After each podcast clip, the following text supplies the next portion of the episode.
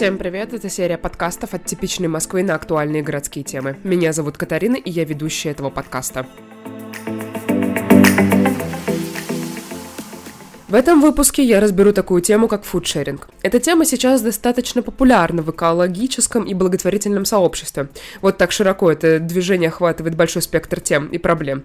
И с этим мне помогла разобраться Анна Успенская, создательница фудшеринг Москва. Я с ней побеседовала по телефону и прошу прощения за такой некачественный звук.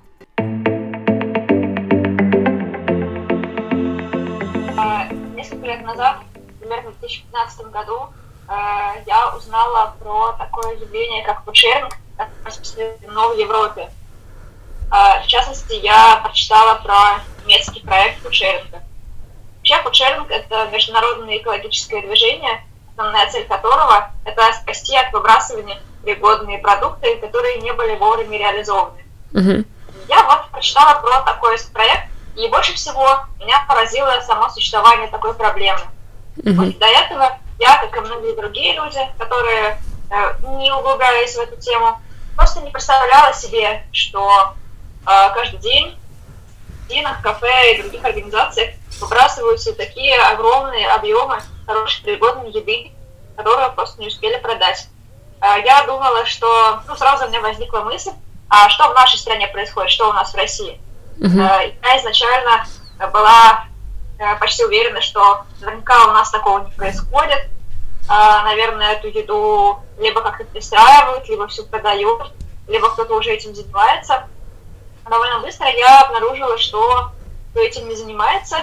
И когда я поговорила э, неформально с людьми, которые работают в кафе, магазинах, ресторанах, они сказали, что да, они выбрасывают еду регулярно, это часть их рутинной работы, им это не очень нравится, но они просто не имеют способа что-то с этим сделать. Uh-huh. А, кто-то из сотрудников рассказывал мне, что пытался пристраивать еду.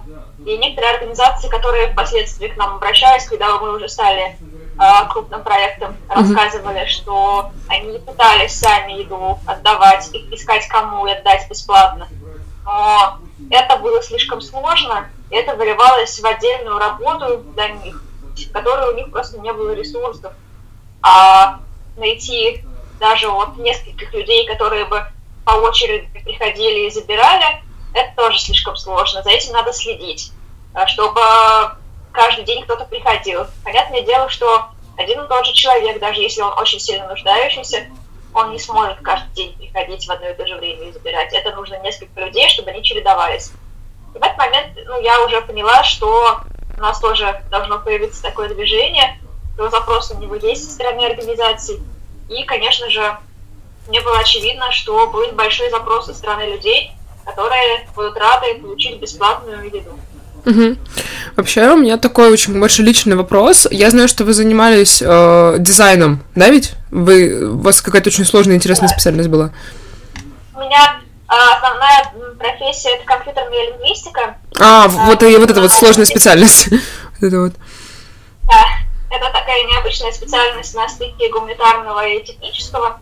Я основная работа моя в IT. Uh-huh. Я, э, ну, можно сказать, программист и работаю с обработкой текстов э, и обработкой естественного языка. Это поиск, анализ информации, то есть такая техническая прикладная область не связанная никак ни с экологией, ни с благотворительностью. Не, мне на самом деле очень интересно в той позиции, что а, у меня был очень такой интересный важный вопрос, так как я э, поизучав всю эту историю, я поняла, что это у вас эта история с благотворительностью связана. А чем вы вообще, ну, как бы, извините, это же не приносит никаких дивидендов, никаких денег. Чем вы занимаетесь вообще? Чем вы зарабатываете на жизнь, не знаю. Мне просто уже это лично мой вопрос. Это очень понятный вопрос для всех людей, которые так или иначе интересуются чем-то благотворительным, э, это часто бывает э, разные вещи, доход и это дело. У меня всегда была основная работа, э, ну, большая часть времени это была работа на полный день, какие-то промежутки у меня была там проектная работа и фриланс, но обычно это обычная работа на полный день. Расширяется ли организация? Мне вот интересно с той позиции, потому что выпуск, который я смотрела, он 19 года, а сейчас в связи с коронавирусом и всей вот этой вот очень неприятной вещью, э, расширяется ли, в принципе, организация? Вот.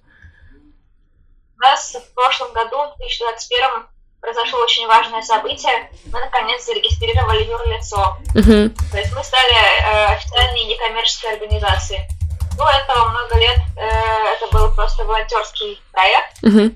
Я, честно говоря, просто ну, у меня не хватало понимания и ресурсов, э, как это все оформить, во многом потому, что это такая новая сфера деятельности. Тут очень э, важна проработка юридических документов, потому что э, до этого не существовало шаблонов, по которым можно было бы это все сделать.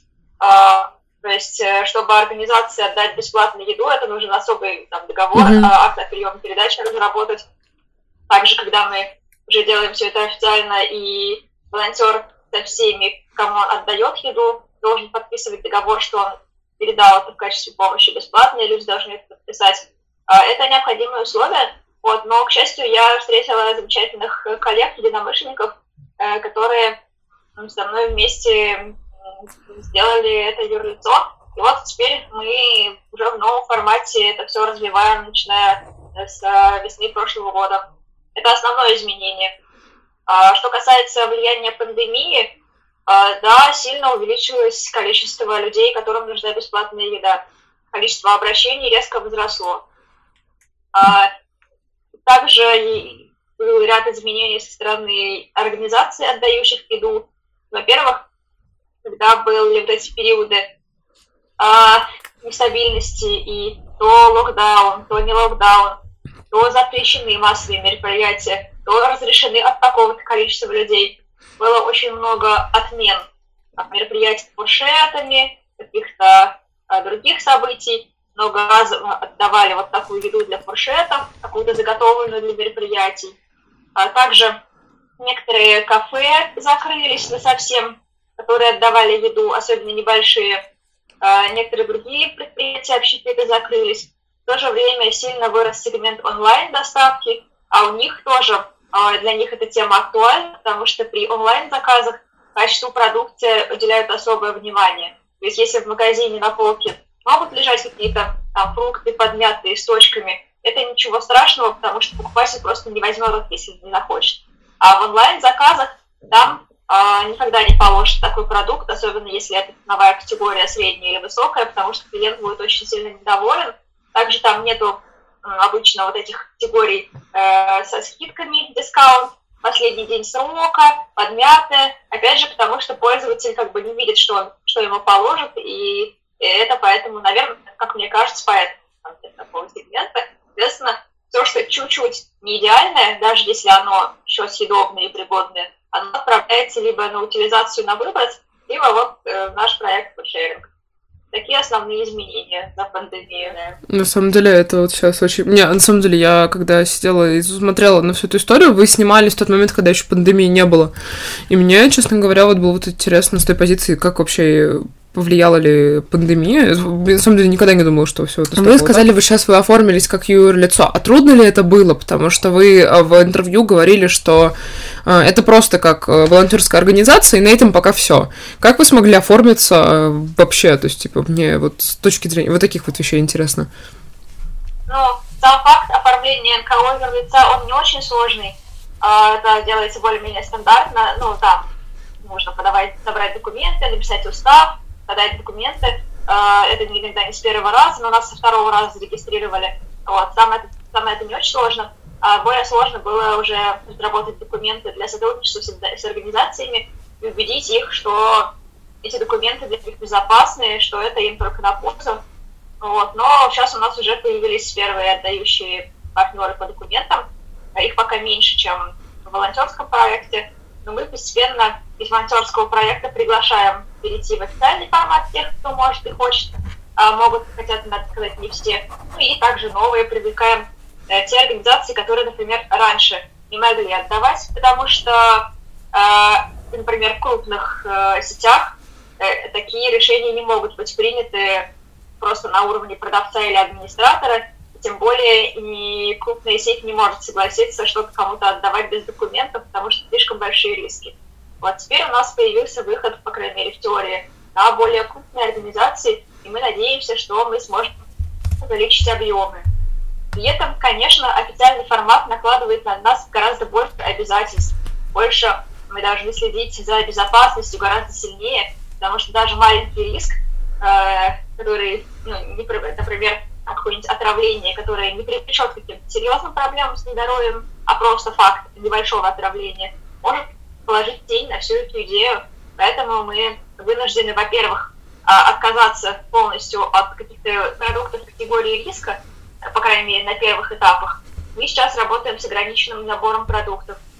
И, конечно, по документам мы не имеем права принимать просроченные продукты или продукты некондиционные, непригодные для продаж. То есть для некоммерческой передачи бесплатной требования абсолютно те же, что и для реализации.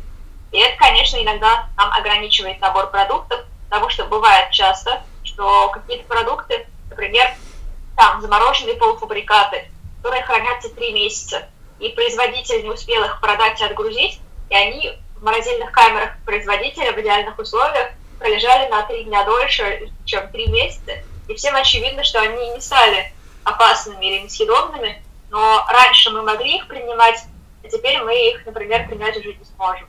А, также есть набор повреждений, такой, ну, как бы ряд таких повреждений упаковки, например, чуть порванная упаковка с крупой, делают упаковку крупы непригодной ни для продажи, ни для бесплатной передачи. Но, тем не менее, мы сейчас вынуждены сделать такой в этом плане небольшой шаг назад и ограничить категории для того, чтобы расширяться более широко на крупные организации, и уже потом мы сможем работать над категориями продуктов э, и как-то увеличивать набор того, что мы можем принимать.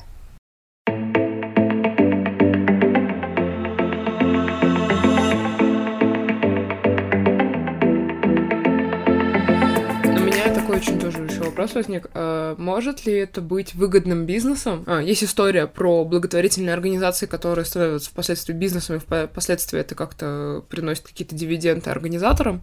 Может ли это в вашей истории быть бизнесом? Просто вот чисто вот из разряда пофантазировать.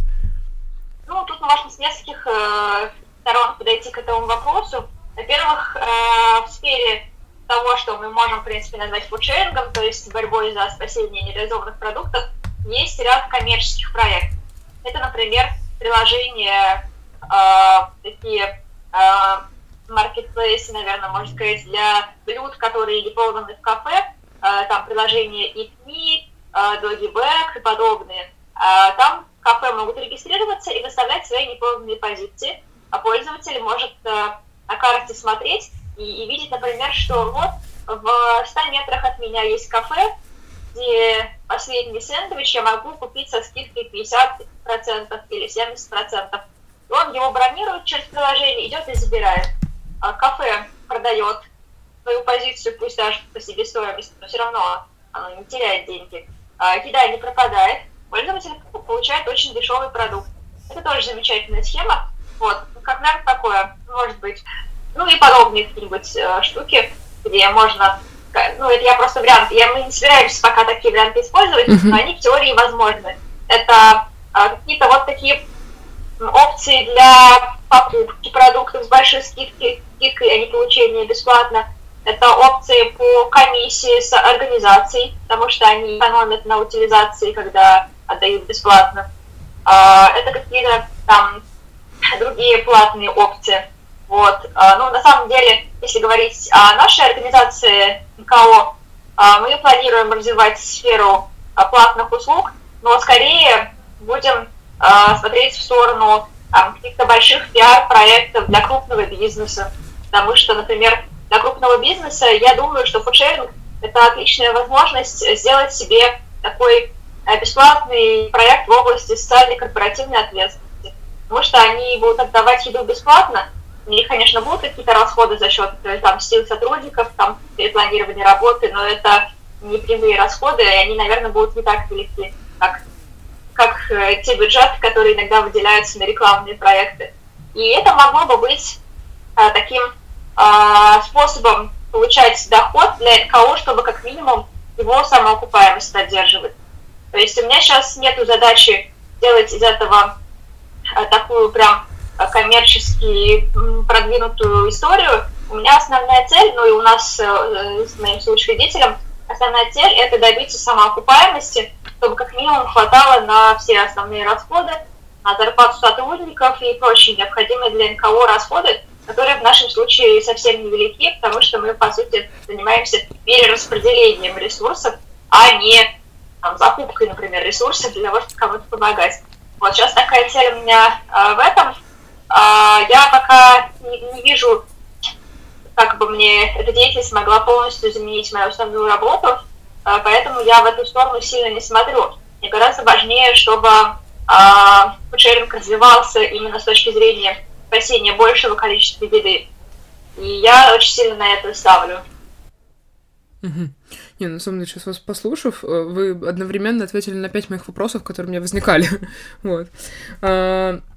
Какие у вас планы на будущее вашей организации? Вот вы описали более-менее какой-то путь, э, помимо того, чтобы это был самоокупаемость, чтобы впоследствии это стало, возможно, стало вашей основной деятельностью. А вообще, что вот в будущем это, у этой организации будет вообще? Ну, на ваш взгляд, не знаю.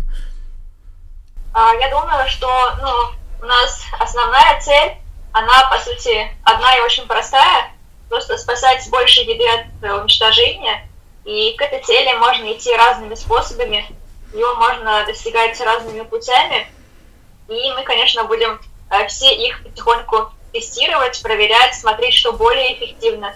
А, то есть э, в числе наших запланированных на ближайшее время проектов это, ну, конечно же, это расширение числа отдающих организаций, по документально такой инспектированной схеме. Это основное. А дальше это какие-то там внутренние э, разработки для того, чтобы волонтерам и кураторам было удобнее работать. Возможно, это мобильные приложения, чтобы автоматизировать работу. Ну, там какие-то там подобные опции. А, вот. А что касается параллельных проектов, мы, например, хотим э, для регионов сделать обучающую программу, чтобы любые активисты могли на основе нашего опыта когда мы уже откатаем наши документы, полностью убедимся, что они работают, что они более-менее универсальны, создадим такой, такую схему создания местного НКО фудшеринга, чтобы, например, наши партнеры, крупные федеральные сети, могли э, легко с такими активистами тоже заключить договор, и чтобы им всем было понятно, как работать. И, и, и тогда мы сможем и в других городах тоже помогать людям спасать еду. Ну, также мы планируем просветительскую деятельность вести, чтобы организации меньше списывали продуктов. Ведь у нас нет цели как можно больше забирать, чтобы как можно больше раздавать. Если у организации будет меньше э, такой еды на списание, то у нас будет меньше работы и все равно меньше еды будет пропадать. То есть каким-то организациям мы можем помочь таким способом. Например, э, развивать вот эти вот схемы гибкого формирования скидок, Э, там, изучать, ну, помогать одним организациям перенимать опыт у других, потому что, как мы наблюдаем сейчас внутреннюю вот эту схему, некоторые организации, у них э, все довольно четко происходит, то есть у них есть партия, которая уже еще не закончилась, но уже там стоит несколько какое-то время, а на подходе новая партия, и они уже это знают, что старую они не продадут, и они ее сразу выбирают. А у каких-то организаций там все залеживается, и там они буквально в последний день там все заменяют, хотя еще несколько дней назад было понятно, что что они там успеют продать. Вот, э, то есть э, можно, мне кажется, можно часть продуктов хранить за счет того, чтобы научить организации более грамотно с ними э, управляться, а главное показать им, что они из этого могут получить не только экономическую выгоду, ну, а эта экономическая выгода обычно не очень большая, но и тоже представить это как э, проект по социальной ответственности, что они работают не только над коммерчески выгодными направлениями бизнеса, но и над такими внутренними, которые позволяют им меньше э, мусора плодить и при этом работать эффективнее. Вот э, в основном у нас такие планы. А еще, конечно, таких э, моментов с юридической точки зрения, которые в данный момент нам мешают развиваться. А именно это то, что сейчас э, организации а, ну, почти все, кроме, кроме тех, кто работает по упрощенной схеме, но это обычно небольшие организации, почти все организации должны платить часть налога с отдаваемой бесплатной продукции. И, по сути, это больше денег, чем они тратят на утилизацию. И это большая проблема. Надо сказать, что э, небольшие подвижки уже произошли. Раньше этот налог был 40%, а сейчас он стал 20%. И мы бы хотели, конечно же, чтобы этот налог исчез совсем. И уже ну, не только мы там заинтересованы, есть еще другие организации, которые тоже а, занимаются приемом продуктов подобного рода. Это фонд продовольствия Русь, это банк еды. Mm-hmm. Ну, это организация, которая работает ну, в некотором смысле похожим образом, как мы, только у них немножко другая структура. Э, это ну, банк еды, это другой тип организации, они в первую очередь на благотворительность направлены. Они в том числе принимают большие объемы вот такой нереализованной еды, и им тоже эта проблема очень знакома. И они сыграли главную роль в том, что отменили вот эту часть налога. И совместно с ними мы тоже будем э, пытаться добиться того, чтобы и остальную часть налога тоже отменили. Потом ряд следующих юридических шагов можно предусмотреть, которые бы нам облегчили работу, а именно а, создание вот такой промежуточной категории продуктов, например, пригодна для передачи бесплатно под ответственность принимающей стороны, но непригодна для реализации. Так можно было бы поступить как раз со всеми теми крупами с, с, с порванной упаковкой, там, на один день перележавших полуфабрикатов и так далее. То, в чем мы там, уверены. Ну, может, это нужно разрабатывать критерии, и, там, как-то их э, проходить множество инстанций, это очень сложный вопрос. Но в перспективе он может помочь тоже.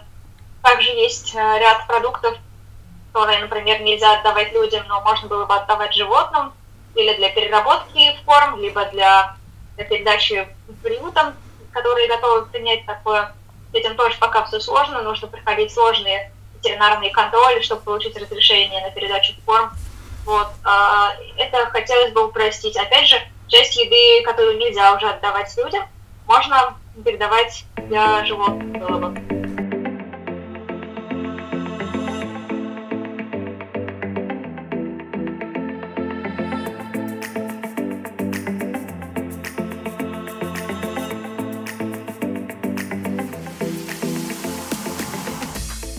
Не, на самом деле, я посмотрела, э, был видеоролик, питерский фудшеринг, вот этот вот, они рассказывали про то, как они киви, который засушенный, который жучками покрылся, отдали, там, не знаю, то ли лошадя, а нет, уточкам, они уточкам отдали их. Это было очень мило. Вот. Э, я, кстати, по поводу вот животных, кстати, у меня возник вопрос, а вы часто занимаетесь тем, что отдаете именно ж... Э, еду, вот, э, ладно, людям, а вот животным отдавали? Часто ли это происходит? Официально, официально э, фудшеринге по документам, у нас пока такой формат не предусмотрен. Э, у нас все, конечный потребитель это человек. Но опять же, этот человек, он уже дальше на свое усмотрение распоряжается этой он может ее там отдать своим домашним животным, скормить или там даже в приют отвезти. Вот. А в волонтерском проекте, э, да, такое бывает. Но опять же, обычно такие инициативы исходят от самих волонтеров. Э, они иногда вот да, очень хотят продукцию отвозить животным. Но мы, в принципе, обычно отдаем приоритет людям в том плане, что если еда пригодна для людей, то мы предпочитаем отдавать ее людям. Если еда не пригодна для людей, то мы будем э, искать волонтеров, которые готовы возить ее животным. Это все-таки немножко разные люди. Э, но тех, кто готов помогать животным, конечно же, тоже очень много. И такие у нас тоже есть. То есть нет каких-то организаций, например, ферм, куда вы, например, привозите там те же киви, ну, к примеру, или какие-то овощи, фрукты, не знаю. То есть а, это... Есть, то... есть группа людей, э, которые занимаются а, именно фудшерингом для животных. Это мои знакомые, они тоже, как бы, ну, можно сказать, от, отъединились от нашего проекта, потому что волонтеры там тоже у нас были общие, и часть этих людей в нашем проекте, волонтеры участвуют. Они занимаются специально фудшерингом для животных, я обычно с ними на этот счет э, советуюсь, они знают, какие приюты, что такие, конечно, есть, да, в Подмосковье. У вас есть люди, которые именно конкретно по документам являются волонтерами и ставите ли вы печати? Мне вот это чисто интересно уже лично моя, потому что я по документам волонтер. Вот. А сколько? у нас сейчас в НКО у нас уже все более строго. У нас э, там уже э, юрист, который получает зарплату за свой труд, он занимается документами. Да, если у нас есть печать, это необходимые условия, чтобы НКО могло вообще существовать. Mm, все. То есть все, все очень серьезно. Потому что я, когда смотрела интервью, я думаю, вот вам, вы все так же там, не знаю, не то чтобы не серьезная организация, ну, типа по документам. Сижу, думаю, блин, вот как они там, с одной стороны, они уже наверняка расширились же. То есть уже там сколько, два года прошло, уже, мне кажется, много чего может, могло произойти, а теперь вот так вот. И это классно. Я хотела поузнать насчет обучающей программы. В чем э, вообще фишка обучающей программы и почему, почему это так нужно? То есть у меня такой вопрос возникает. Вы имеете в виду обучать людей, чтобы они меньше выбрасывали у себя еду дома? А, не, не, вот ваша, ваша, которая вот из раз для регионов, то, что вот вы сказали. Да, просвещать людей тоже очень важно. Мы, наверное, на это меньше делаем акцент. Мы больше работаем с теми продуктами, которые пропадают у организаций, потому что там гораздо более сложный механизм все-таки. Вот. А, ну, что касается регионов, это очень простая идея. Вот мы работаем в Москве. Мы э, сотрудничаем с организациями, которые в Москве, э, волонтеры у нас в Москве, э, и сейчас особенно часто нам приходится ездить на встречи с отдающими организациями, на встречи с волонтерами, как минимум, чтобы подписывать документы, чтобы на месте их обучить, как что собирать, подписывать. Вот поэтому, чтобы такой же проект организовать в другом городе, или чтобы подключить к нему организации волонтеров из другого города, нужно физически туда приехать. А, э, если мы, если мы решим, ну, мы же хотим как можно больше еды спасать, если мы решим охватывать другие города самостоятельно, это уйдет очень много времени и сил. Поэтому мы думаем, что мы можем создать такую схему работы, понятную, по которой группа активистов э, которые захотят серьезно этим заняться из другого города, могут по нашей схеме договориться с отдающими э, организациями, в том числе с теми э, представителями сетей, с которыми у нас уже есть сотрудничество, собрать волонтеров, опять же, по нашей форме регистрации, по нашим правилам, и подключить это все к работе и сделать это гораздо более быстрым и простым способом, чем если бы нам пришлось туда приехать. Вот суть в том, чтобы подключать к организации, к шерингу рекомендации в разных городах. Mm. Хорошо. Так, у меня последний вопрос. Кто может в этом поучаствовать? Вот такой вопрос. По возрастам а, имеется значит, если как волонтер может э, любой человек, который готов потратить на это какое-то количество времени и сил. Э, нужно понимать, что волонтерство это все-таки именно фудшеринге в нашем проекте, это, с одной стороны, э, такое необычное волонтерство, за которое ты еще можешь получать бесплатную еду. С другой стороны, это такой все-таки довольно ответственный труд, а, и он такой, ну, не такой, может быть, веселый и увлекательный, как а, большинство возможностей волонтерских, таких более известных, распространенных, когда, например, люди вместе собираются, компании едут там, в приют для животных или там, в дом престарелых. Это тоже, конечно, это, конечно, тоже очень все важно и классно, но Э, схема совсем другая, а, потому что если люди едут там 10 человек, кто-то один не смог, то, в принципе, ничего страшного, а у нас каждый раз волонтер, он записан на вывоз продуктов один или двое, если там по весу на двоих пешеходов. И критично важно, чтобы, если он не сможет, он вовремя об этом предупредил, нашел себе замену другого волонтера, чтобы он не опоздал, чтобы он сделал все по правилам. То есть э, тут нету такого элемента веселья, наверное, но зато есть такая бесплатная еда, которая как минимум окупает проезд, а как максимум еще довесок человеку э, на полдня дает возможность не покупать себе еду, и это людей привлекает. Ну и, конечно, привлекает возможность э, кому-то помогать. Большая часть тех, кто, тех, кто к нам приходит как волонтеры, они уже имеют свой список людей, которым они хотели бы помогать. А, и их это мотивирует больше всего.